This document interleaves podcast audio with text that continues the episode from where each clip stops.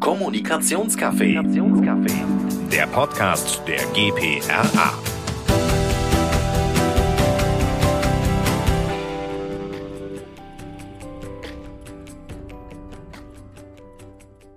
Herzlich willkommen zum Podcast der GPRA. Ein Podcast, viele Stimmen und jede Menge Perspektiven. Heute mit mir, Malte aus Berlin. Und ich habe als Gäste die Marlin Christ, unsere Sprecherin der GPA Young Professionals. Hallo. Und von der Mitgliedsagentur Fink und Fuchs, Dr. Professor Fabrizio Geladi von der Universität Zürich. Hallo. Und Sven Spöde von OSK. Hallo Malte. Herzlich willkommen. Wir haben uns heute zusammengefunden, um über das Thema Hate Speech zu sprechen und die, äh, die Auswirkungen des Themas auf die Kommunikationsarbeit. Ähm, Marlin, stell dich doch kurz vor. Warum bist du in dieser Gesprächsrunde? Äh, ja, sehr gerne doch. Äh, hallo, mein Name ist Marlin Christ. Ich bin Account Managerin in der Kommunikationsagentur Fink und Fuchs in Wiesbaden und ich bin Sprecherin der Young Professionals der GPAA. Äh, mit unserem heutigen Thema Kommunikation auf Social Media und Social Media Marketing hatte ich äh, insbesondere während meiner Zeit des Traineeships und in der Zeit als Junior Consultant viele Berührungspunkte, sei es auf äh, Facebook oder Instagram. Mittlerweile ist es weniger geworden und ich fokussiere mich vor allem auf Formen der CEO-Positionierung auf LinkedIn. Ähm, als Teil äh, der GPA Young Professionals engagiere ich mich vor allem für das Thema Networking und das nicht nur hier in Deutschland, sondern auch über die Landesgrenzen hinweg. Und äh, im Zuge einer dieser Kreativsessions mit den Gruppen aus Österreich und der Schweiz kam unser heutiges Thema auf. Und unsere Schweizer Kollegin Geraldine Neser hat äh, dich, Fabrizio, als spannenden Speaker vorgestellt. Daher würde ich gerne den Ball an dich abgeben. Ja, lieber Fabrizio, möchtest du dich einmal vorstellen? Ja, vielen Dank. Äh, mein Name ist äh, Fabrizio Gilardi. Äh, ich bin Professor für Politikwissenschaft an der Universität Zürich und arbeite an verschiedenen Projekten, insbesondere an diesem Projekt zu Hate Speech zusammen mit verschiedenen KollegInnen sowie auch Organisationen von der Zivilgesellschaft, insbesondere Allianz F, Dachverband Frauenorganisationen äh, Schweiz.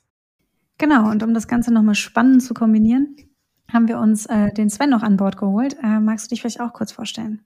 Genau, Sven Spöde von der Kommunikationsagentur Oliver Schrott Kommunikation aus Köln, sitze in Stuttgart und ich glaube, ich kann in der Runde viel dazu beitragen, aus der Praxis zu erzählen, da ich jetzt seit ähm, über zehn Jahren Kunden und Unternehmen berate dabei, wie sie ihre Digitalkommunikation im Internet machen.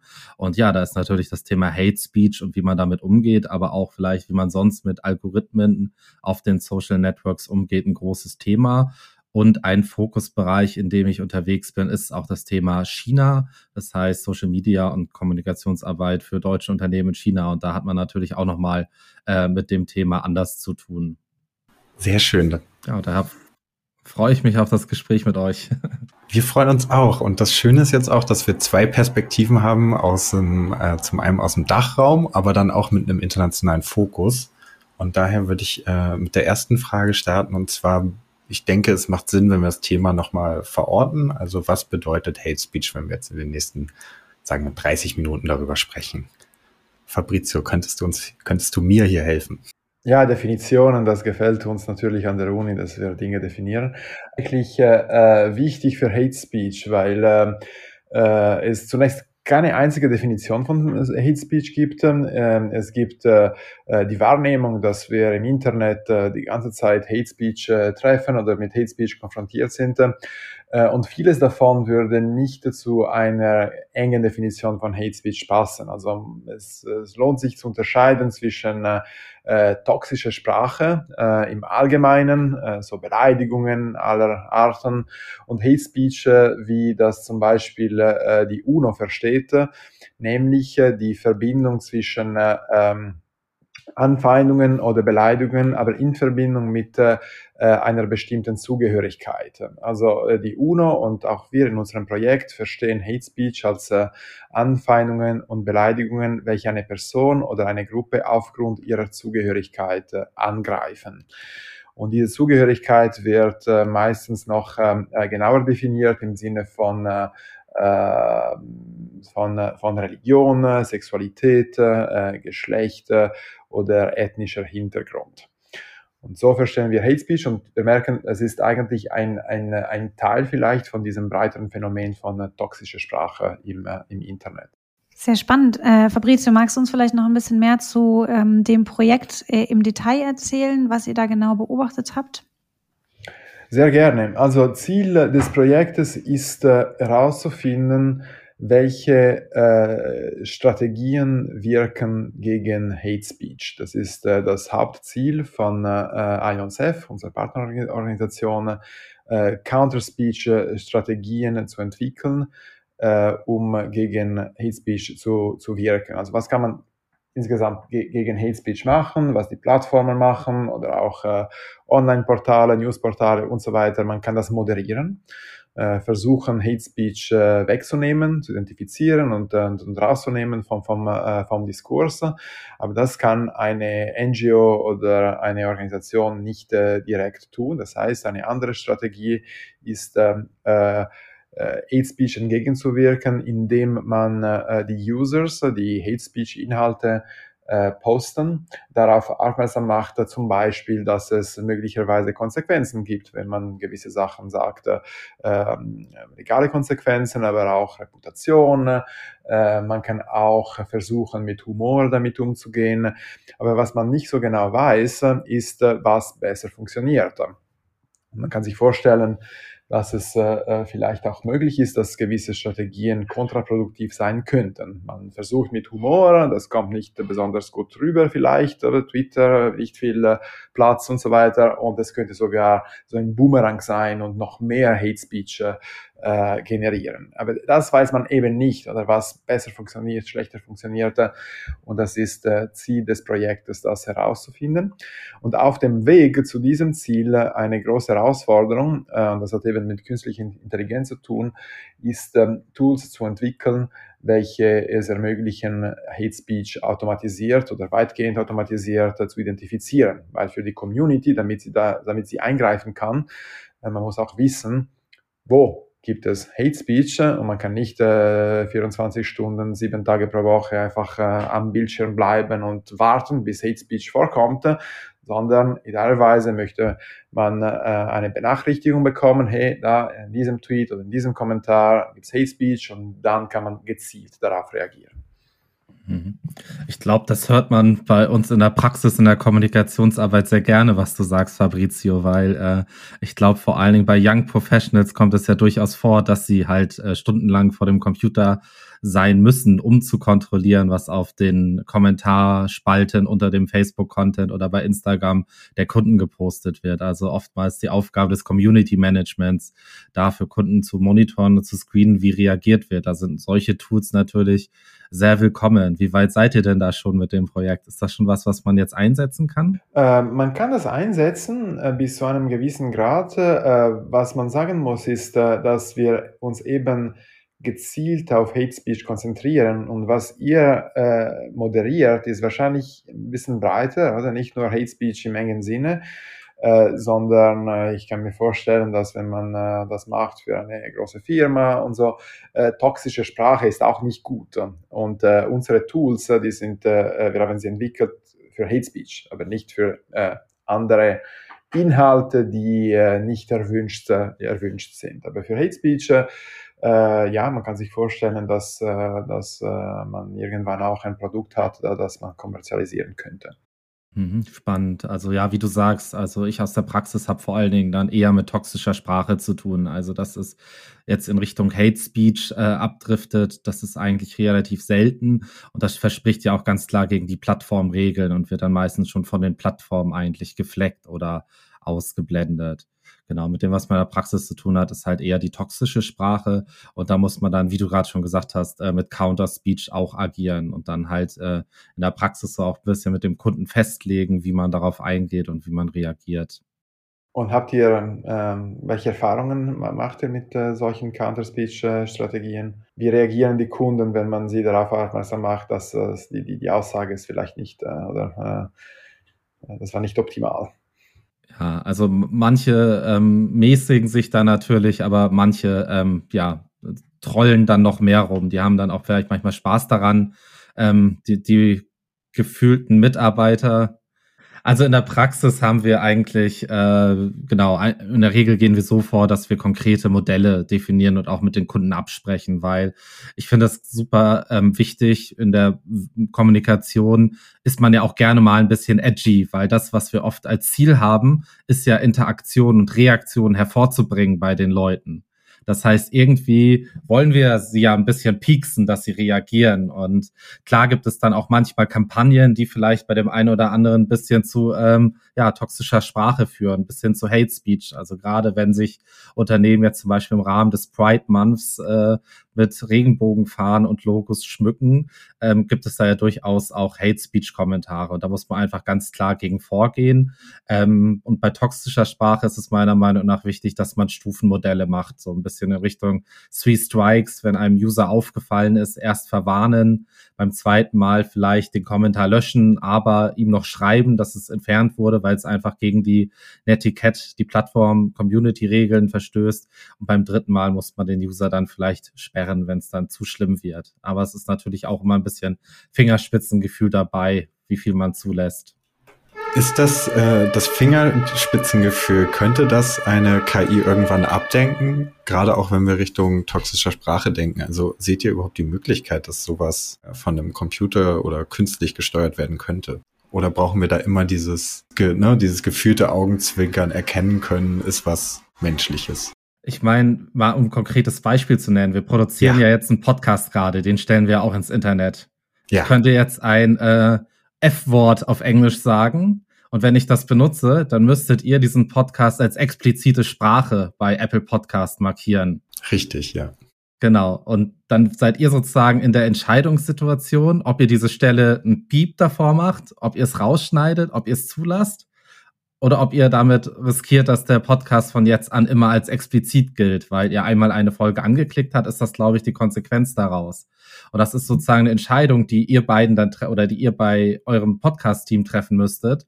Ähm, ja, seht ihr irgendwie eine Möglichkeit, das zu automatisieren, diese Entscheidung? Hm, ich sehe ich sehe den Punkt, ja. Fabrizio, gerne. Sorry ich denke, was vielen Leuten nicht unbedingt bewusst ist, ist, äh, wie wichtig die Rolle von Menschen in diesem ganzen Prozess äh, immer noch ist. Diese Vorstellung, dass äh, äh Facebook äh, alles mit KI macht und natürlich, es wird ganz viel KI eingesetzt von allen den sozialen Plattformen. Ähm, aber Facebook stellte äh, angeblich 15.000 Menschen an, die Moderation machen in der mhm. ganzen mhm. Welt. Das ist schon eine große Menge an, äh, an Menschen. Und trotz der State-of-the-Art äh, KI-Technologie und trotz der, diese große Anzahl an Menschen, die, die, die, die, die mitmachen, mitarbeiten an, an, an der Moderation, äh, kann man nicht wirklich sagen, dass äh, Facebook und die anderen äh, sozialen Medien das in den Griff bekommen haben mit äh, ähm, Hate Speech, aber auch mit Fake News und andere Formen von, äh, von äh, Inhalte welche eben doch äh, Abwägungen äh, benötigen. Oder? Das ist äh, einfach zu bestimmen oder relativ einfach, gibt es da nackte Haut oder ist es eine Katze oder was noch immer.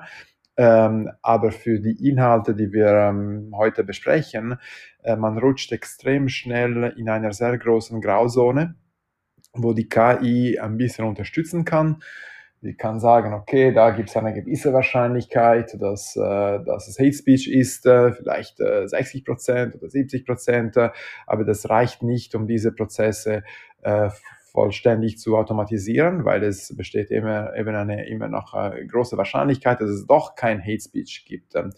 Und, äh, ähm, und das ist eben die, die, die, die, die andere Seite, wenn man zu streng wird, oder? Man sagt, okay, alles, was eine Wahrscheinlichkeit über 60 Prozent hat, Hate Speech zu sein, das wird gesperrt.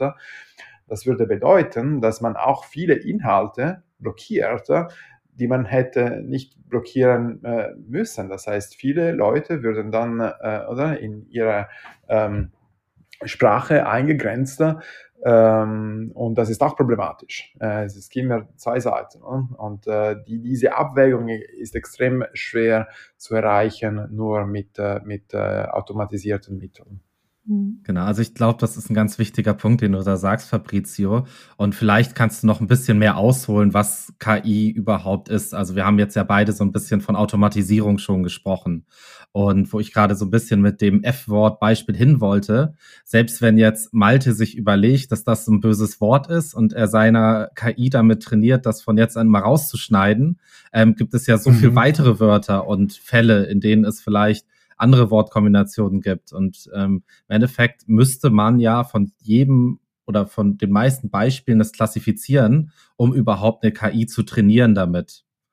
Ähm, vielleicht kannst du auch zu diesem Punkt nochmal was sagen. Sind das die 15.000 Leute bei Facebook, dass die eigentlich diese Trainings machen? Na, diese 15.000, die machen kein Training, oder? Die, die, die, die, die überprüfen Inhalte, welche gefleckt werden von der KI als äh, potenziell problematisch und die müssen noch geprüft werden und da muss eine Entscheidung getroffen werden. Ähm, genau, wichtiger Punkt. Ich denke auch dieses Beispiel mit dem F-Wort ist ganz gut, weil auch wenn wir das aussprechen würden in diesem Kontext, ist es nicht, weil wir uns da die ganze Zeit gegenseitig beleidigen, sondern mhm. weil wir das als Beispiel nehmen oder für eine sehr fundierte Diskussion äh, und es ist nicht, äh, das hat eine andere Bedeutung, als wenn wir uns da wirklich äh, uns oder andere äh, beleidigen würden. Und diese Subtilität äh, ist schwer zu äh, erfassen für die KI. Äh, die, die würde natürlich äh, sofort merken, ah, F-Worte, aber eben, was ist der Kontext? Der Kontext hier ist äh, zu äh, diskutieren, wie man diese Probleme angehen kann und nicht äh, das, äh, was wir erzählen, ist toxisch. Und das ist eben problematisch. Wie man damit umgeht äh, mit, mit KI, eben es gibt diese Moderatorinnen, die nachprüfen, aber damit äh, KI-Methoden überhaupt wirken können oder funktionieren können, ähm, braucht man diese berühmte Training-Daten. Das heißt, man mhm. braucht äh, Inputs für die ähm, Modelle und diese Inputs äh, werden auch äh, von äh, Menschen äh, vorbereitet. Also wenn wir uns einloggen in irgendwelcher äh, Webseite, oft diese, gibt diese, diese Captures, oder man muss auswählen. Die Ampel, die, die berühmte genau, Ampel. Wo ist die Ampel, ne? wo mhm. gibt es ein, ein, Auto, wo gibt es ein Fahrrad und so weiter. Mhm. Und damit trainieren wir alle KI-Modelle, wahrscheinlich für selbstfahrende Autos oder so von, von Google. Oder? Und äh, so lernt äh, KI, es gibt viele äh, Inputs, die von Menschen bestimmt werden. Das ist ein Auto, das ist kein Auto.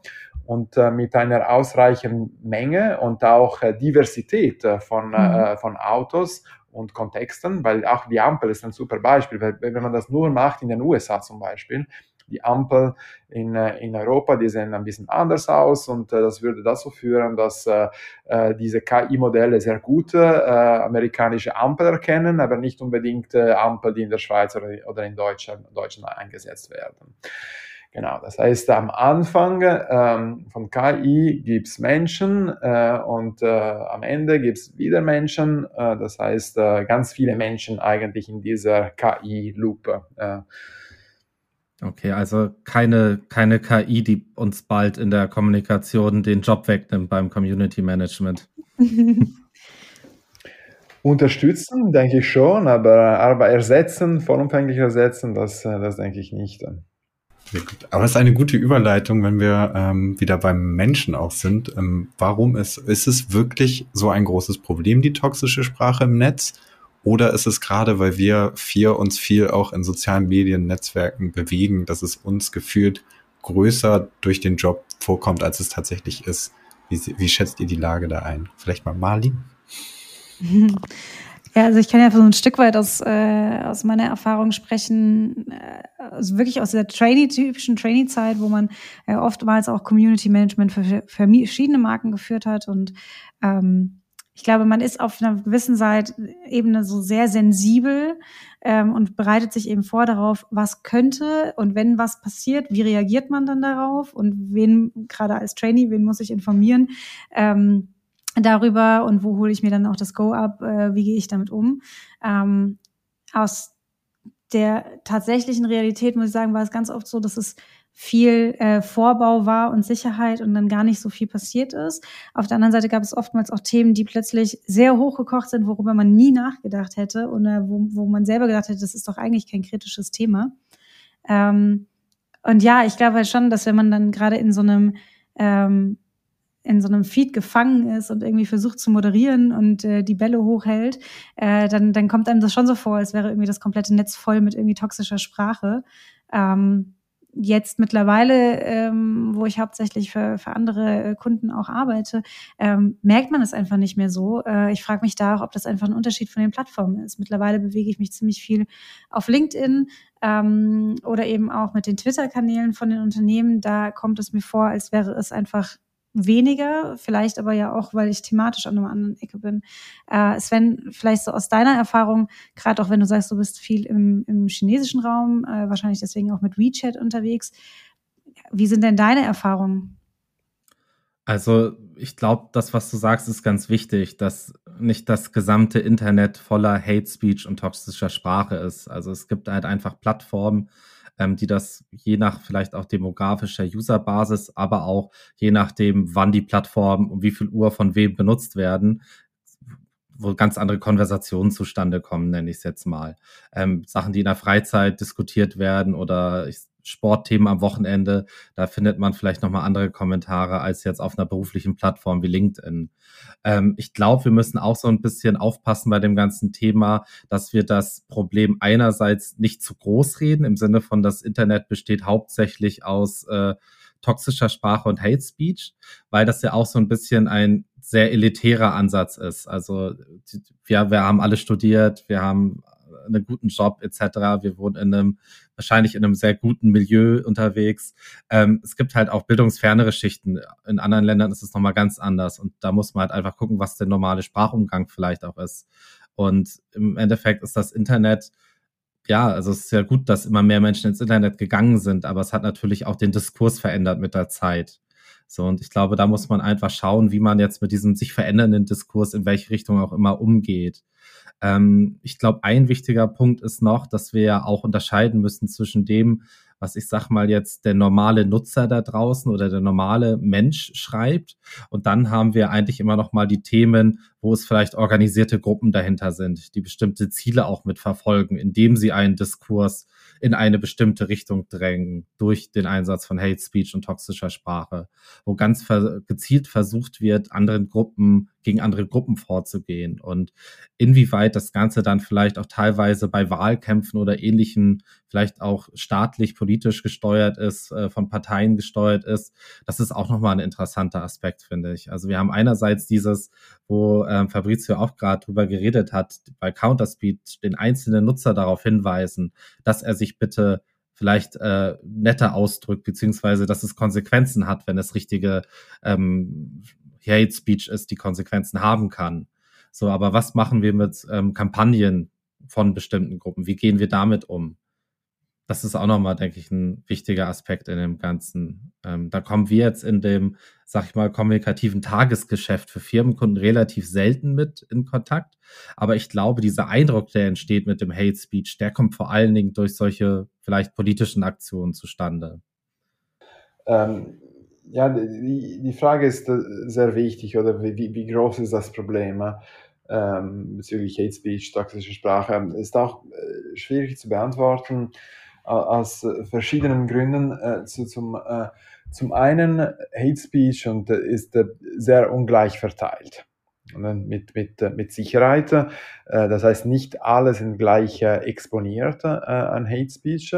Und es gibt gewisse Gruppen, die mehr davon ähm, erleben oder exponiert sind. Und darunter sind sicher auch Medienschaffende die dann auch über Hate Speech berichten. Das heißt, diese Tatsache kann dazu führen, dass die äh, mediale Aufmerksamkeit äh, vielleicht auch davon geprägt wird, dass äh, JournalistInnen äh, selber Hate Speech erleben. Man kann sich vorstellen, wenn man über Corona berichtet oder so, man, man kriegt ganz viel Hate Speech, vielleicht von, von auf Twitter oder so.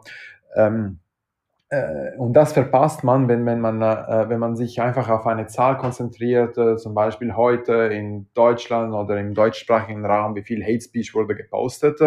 Es ist vielleicht eine Zahl, die relativ klein ist. Unsere beste Schätzung im Moment oder Best Guess ist äh, wahrscheinlich zwischen 1 und 5 Prozent, äh, was äh, klein ist, aber eben, das ist konzentriert. Äh, viele kriegen gar nichts äh, äh, davon und andere viel. Äh, das ist das erste Problem. Was ist der, der richtige Benchmark, um die, die, äh, die Ausprägung des Problems zu, ähm, ähm, zu evaluieren? Äh, zweitens, was sehr schwer zu, ähm, zu erfassen ist, ähm, wie viele äh, Hate Speech Aussagen äh, lesen oder mitbekommen weil äh, diese Exposure-Daten ähm, sind äh, nicht zugänglich äh, für unabhängige Forschende. Das weiß äh, Twitter, das weiß Facebook, wie viele Menschen eine bestimmte, äh, einen bestimmten Post äh, gelesen oder gesehen haben. Ähm, aber wir nicht. Wir können wissen, okay, da ist Hate Speech und das waren vielleicht Engagements und so viele Retweets und Likes. Und da diese Journalistin zum Beispiel wurde getaggt, das heißt, die hat das direkt, also die war ein, ein Ziel von, ein Ziel von, von, von Hate Speech, aber wie viele sonst das gelesen haben, ist sehr schwer zu wissen. Äh, und aus diesen Gründen äh, die, die, die, die Frage zu beantworten, wie groß ist, der, ist unser Hate Speech Problem, ähm, ist nicht einfach, diese Frage zu beantworten. Hm, Dazu kommt noch die Tatsache, Entschuldigung, äh, letzter Punkt, dass äh, äh für die Betroffene es ist natürlich sehr schlimm, äh, auch wenn es nicht äh, tausende Nachrichten sind, aber wenn jemand Ziel von einer solchen Aktion wird, es ist sehr belastend. Äh, ja im ja, Einzelfall. Das, da wollte ich gerade auch drauf hinaus, äh, Fabrizio. Ich finde das super, deine Ausführung. Ich glaube, selbst wenn das Problem gar nicht ist, dass ein Großteil der Kommunikation im Internet toxische Sprache oder gar Hate Speech ist, für die einzelnen Betroffenen ist in dem Fall ja vielleicht eine sehr geringe Anzahl an Hate Speech, weil wie du gesagt hast, das ist ungleich verteilt. Wenn man das abbekommt, dann ist das schon bei wenig, kann das ganz, ganz schlimm sein. Vor allen Dingen, wenn es dann vielleicht auch noch organisiert ist und häufig vorkommt.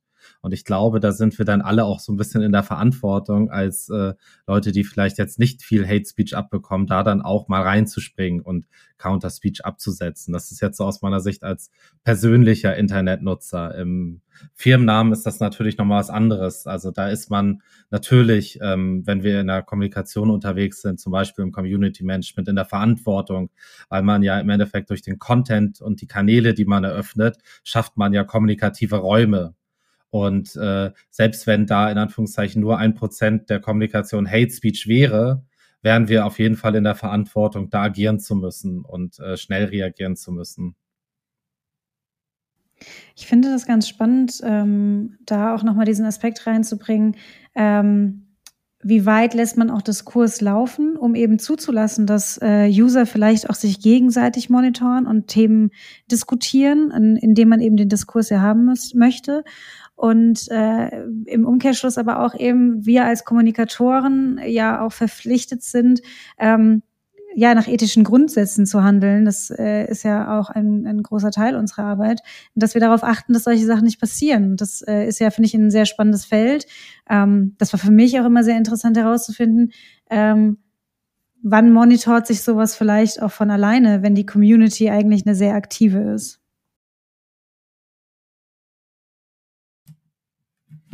Ja, also ich sag mal so, es ist natürlich auch eine sehr idealistische Vorstellung. Also wir hätten das sicherlich alle gerne. Ähm, man moderiert ja auch, auch, man ist zwar in der Verantwortung, aber man moderiert ja auch, weil es leider vielleicht kein anderer tut. Also eine Art von Selbstmoderation, wo aktive Nutzer einspringen, ist sehr zu begrüßen.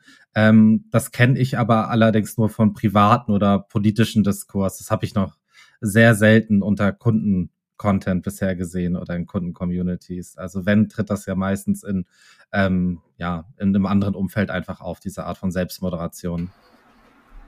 Ja, und das ist auch, ich glaube, ein, spannender Punkt in dem Bereich ist auch nochmal, inwieweit möchtest du auch äh, mit jemandem dich unterhalten, der komplett anonym ist, ne?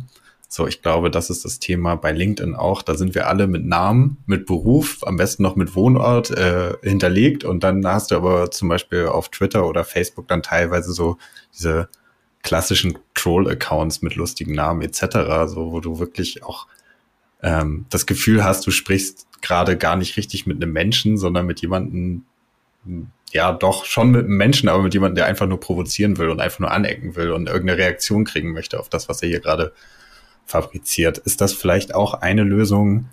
Ne? Anonymität im Netz ist immer so das Klassische, was uns aus der, ne, wir sind ja alle so äh, auch nicht jetzt ganz jung, also gerade ne, noch im Studium 20 Jahre alt, sondern wir kennen ja auch das Netz aus der Anfangszeit mit.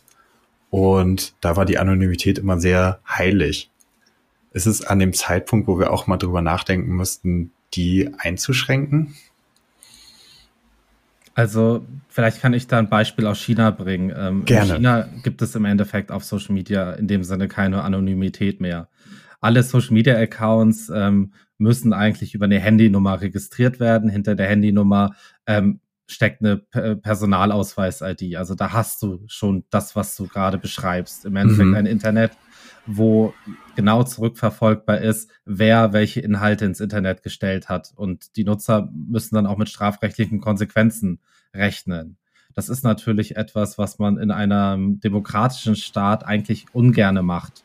Mhm. Ähm, diese vielleicht auch aufgrund unserer historischen Erfahrung, gerade in Deutschland, ja. ähm, haben wir da ja auch einen gewissen, ich sag mal, nochmal einen anderen Blick drauf. Das ganze Thema Anonymität oder auch freie Äußerung von Meinungen ist uns sehr wichtig. Und wie du gerade schon gesagt hast, ähm, früher war eine der Sachen, die man über das Internet immer positiv berichtet hat, ist die Anonymität, dass man anonym Daten äh, konsumieren kann, aber auch Meinungen äußern kann und Diskurse führen kann, die vielleicht wenn man namentlich, äh, klar namentlich erkennbar ist, so nicht geführt werden würden, weil sie auf die eigene Person wieder zurückschließen lassen. Und im Endeffekt sind es, glaube ich, oft Themen, ähm, wo gerne anonym drüber geredet wird, die genau wieder zurück zu Hate Speech kommen, die Gruppen betreffen, ähm, die oft diskriminiert werden. Also gerade mhm. jetzt äh, Personen mit einer bestimmten sexuellen Orientierung oder ähnlichem, die sich darüber offen äußern wollen und das diskutieren wollen, möchten das vielleicht unter einem bestimmten Anonymitätsmantel erstmal machen. Ich weiß nicht, Fabrizio, bin, wie du das siehst. Ja, ja, nein, einverstanden. Ich bin völlig einverstanden. Es gibt äh, eigentlich viele Gründe, äh, die Anonymität äh, zu, zu, zu, gewährleisten für die freie Meinungsäußerung. Äh, gerade das Beispiel von China, das du angeführt hast, zeigt, wie problematisch das sein kann, weil wie, wie kann man noch äh, äh, die Regierung kritisieren oder kritische Meinungen äußern in einem solchen, äh, in einem solchen Kontext.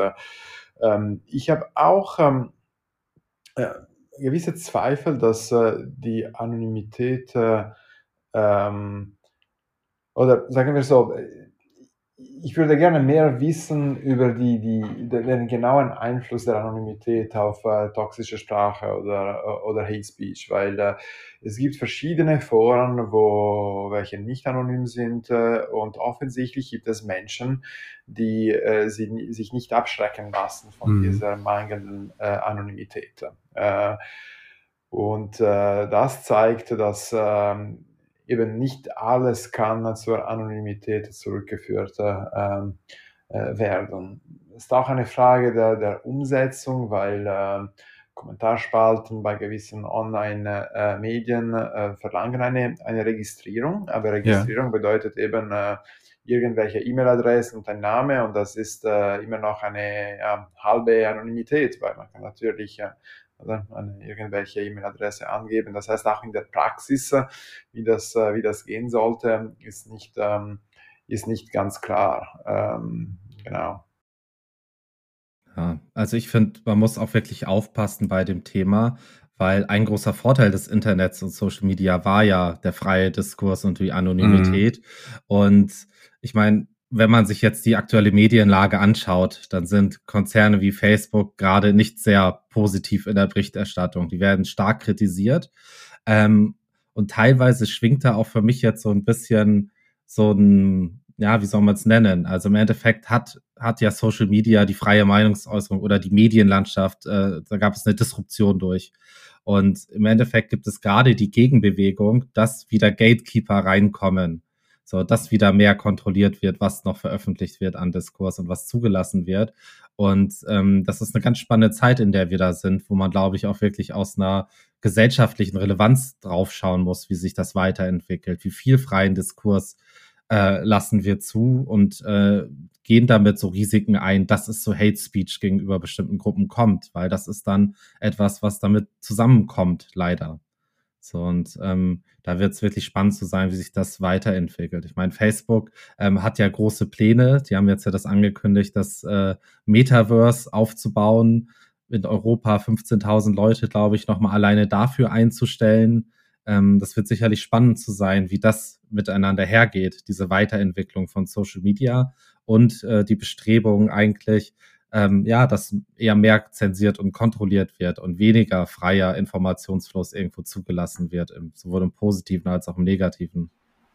Ja, ich würde ihn unterstützen und äh, gerade wenn es um äh, Regulierung geht, äh, man muss sich immer die, die Frage stellen, wer, wer, äh, wer reguliert schlussendlich und in mhm. einer sehr polarisierten Gesellschaft und Politik äh, je nachdem, wer an der Macht ist, äh, das wird wahrscheinlich andere Konsequenzen haben, auch für die normative Einschätzung, ob äh, mehr Kontrolle über den, äh, den öffentlichen Diskurs wünschenswert ist oder, oder nicht, weil solche ähm, Maßnahmen können auch missbraucht werden und werden missbraucht. Mhm. Fake News, Gesetze, die ähm, gut gemeint sind, vielleicht, aber weil diese Konzepte so schwammig sind, ähm, die können auch äh, großzügig interpretiert werden oder in eine Richtung, welche eigentlich darauf zielt, äh, die Opposition zu unterdrücken, äh, zum Beispiel.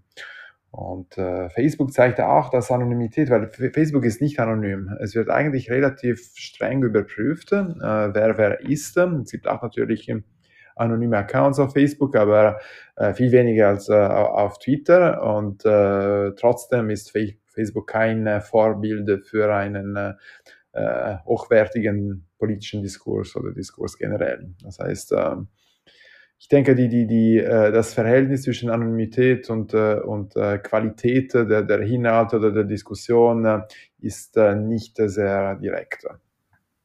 Mhm.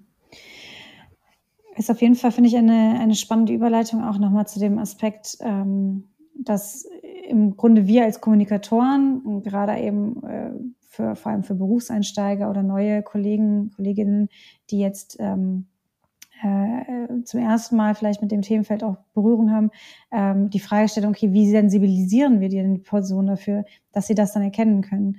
Wir hatten ja vorhin äh, die Thematik, entweder stellt Facebook ganz viele Menschen ein ähm, oder eben KI kann auch nur einen gewissen Teil herausfiltern.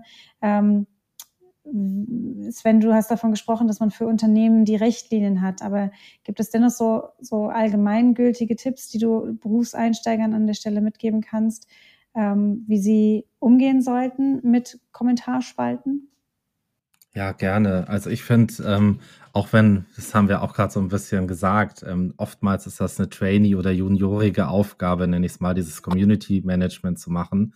Ähm, auf der anderen Seite ist das eine hochwichtige Aufgabe und äh, ich finde, das sollte man auch nicht irgendwie zu klein und als lästig reden, daherreden, weil wir wollen ja, das hatte ich auch vorhin schon mal gesagt, wir wollen ja mit unserer Kommunikation und den Inhalten, die wir für unsere Kunden ins Internet stellen oder die wir für die produzieren, wollen wir bei den Menschen Reaktionen hervorrufen. So und äh, da müssen mhm. wir auch, da sind wir in der Verantwortung zu schauen, was das für Reaktionen sind und ähm, wie du ja auch gerade gesagt hattest, Marlin, ähm, manchmal wundert man sich, dass zu bestimmten Con äh, Contents bestimmte Diskussionen entstehen, womit man überhaupt nicht gerichtet, gerechnet hatte.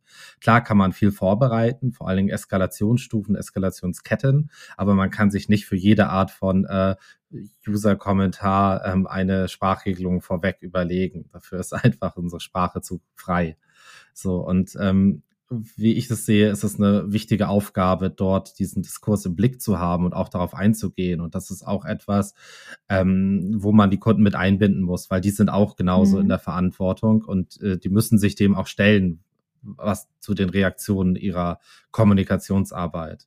So, und das gilt mhm. für uns in der Agentur genauso wie für die Leute, die in Unternehmen arbeiten. Daher ist es eigentlich eine sehr wichtige Aufgabe, das Community Management zu machen. Und auch wenn ich das jetzt nicht mehr tagtäglich mache, ähm, schaue ich da oder zwinge mich ähm, öfters mal reinzuschauen in die Kundenkanäle, auch wenn es nicht mehr meine konkrete Aufgabe ist, weil es einfach auch irgendwie hochspannend ist, jetzt im Positiven und im Negativen zu lernen, was die Reaktionen sind zu dem, was man schreibt. Jetzt gerade ähm, bei großen Themen wie jetzt dem Klimawandel, wo sich auch immer mehr Unternehmen in Richtung Nachhaltigkeit äußern. Ähm, da muss man natürlich sehr aufpassen, dass es auch glaubwürdig ist, wie und was man kommuniziert. Sonst ist man schnell bei Reaktionen, die in toxische Sprache mhm. umdrehen können. Und äh, das ist also ja, nicht, nicht klein zu reden, das ganze Thema. Das wäre so mein Tipp für Berufseinsteiger, dass ihr das wirklich ein bisschen ernst nehmt und auch die Verantwortung äh, begreift, die damit einhergeht, dass es eine, eigentlich eine sehr verantwortungsvolle Aufgabe ist. Und als Vorbereitung dafür hilft es, glaube ich, auch immer, äh, auf der GPR-Seite haben wir auch die äh, Kodice und Selbstverpflichtung der Kommunikationsbranchen. Ich glaube, Marlin hatte sie eben auch schon mal erwähnt, äh, haben wir verlinkt. Und unter anderem sind auch immer spannende Berichte und äh, Meinung des Deutschen Rats für PR interessant, die in der nächsten Folge auch bei uns zu Gast sein werden. Genau, wir schließen ja immer ganz gerne mit so dem Blick in den Kaffeesatz, ähm, was natürlich bei diesem Thema ein bisschen schwieriger ist als vielleicht bei anderen. Aber wenn wir uns anschauen, wie ähm, die Situation ist, ähm, ob nun toxische Sprache oder Hate Speech, ähm, was müsste denn geschehen, damit ähm, sensibler im Netz umgegangen wird? Mal ganz äh, mutig gefragt, weniger polarisierende Postings schreiben oder stärker kontrollieren und ähm, hier vielleicht auch einfach noch mehr regulieren. Wer möchte ja. anfangen? Soll ich? genau. Gerne. ja, äh, ich, ich schaue mal in meine Glaskugeln. Nee, ähm, also ich finde es wirklich wichtig, dass man auch das ganze Thema einerseits nicht zu negativ sieht. Also auf der, meine Sicht ist eigentlich, dass es wahnsinnig toll ist, dass wir das Internet haben, dass wir Social Media haben, dass wir diese Art von freiem Diskurs haben, dass es uns möglich ist, ähm, diese Gespräche zu führen, dass wir diesen Podcast aufnehmen können. Also wir sind in einer sehr schönen Zeit eigentlich historisch und diese Probleme, die wir damit einhergehen, die müssen wir aktiv angehen und lösen. Also es ist auch nicht so, dass wir es jetzt einfach weiter laufen lassen können. Gerade was Hate Speech im engeren Sinne angeht, ist es natürlich nicht akzeptabel und für die Betroffenen auch schlimm, persönlich, mhm. subjektiv.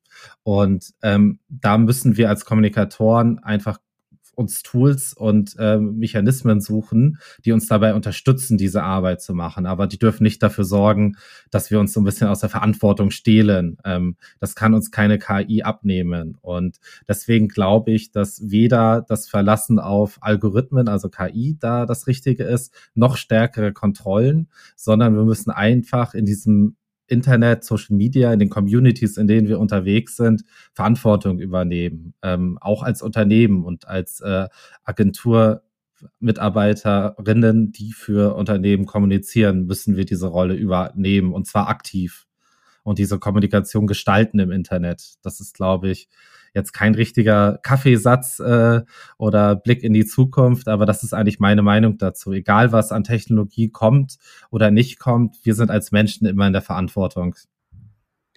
Was ich mir wünsche für die Zukunft als Wissenschaftler ist äh, mehr Transparenz äh, von Seiten der Plattformen weil im Moment äh, können wir wirklich gewisse Fragen nicht äh, gut beantworten. Einige haben wir äh, thematisiert, äh, wie schlimm ist das Problem, äh, die Ausprägung von Hate Speech und von Toxizität, wie viele Leute sehen überhaupt diese Inhalte und viele andere Fragen, die ganz wichtig sind für die Diagnose des Problems.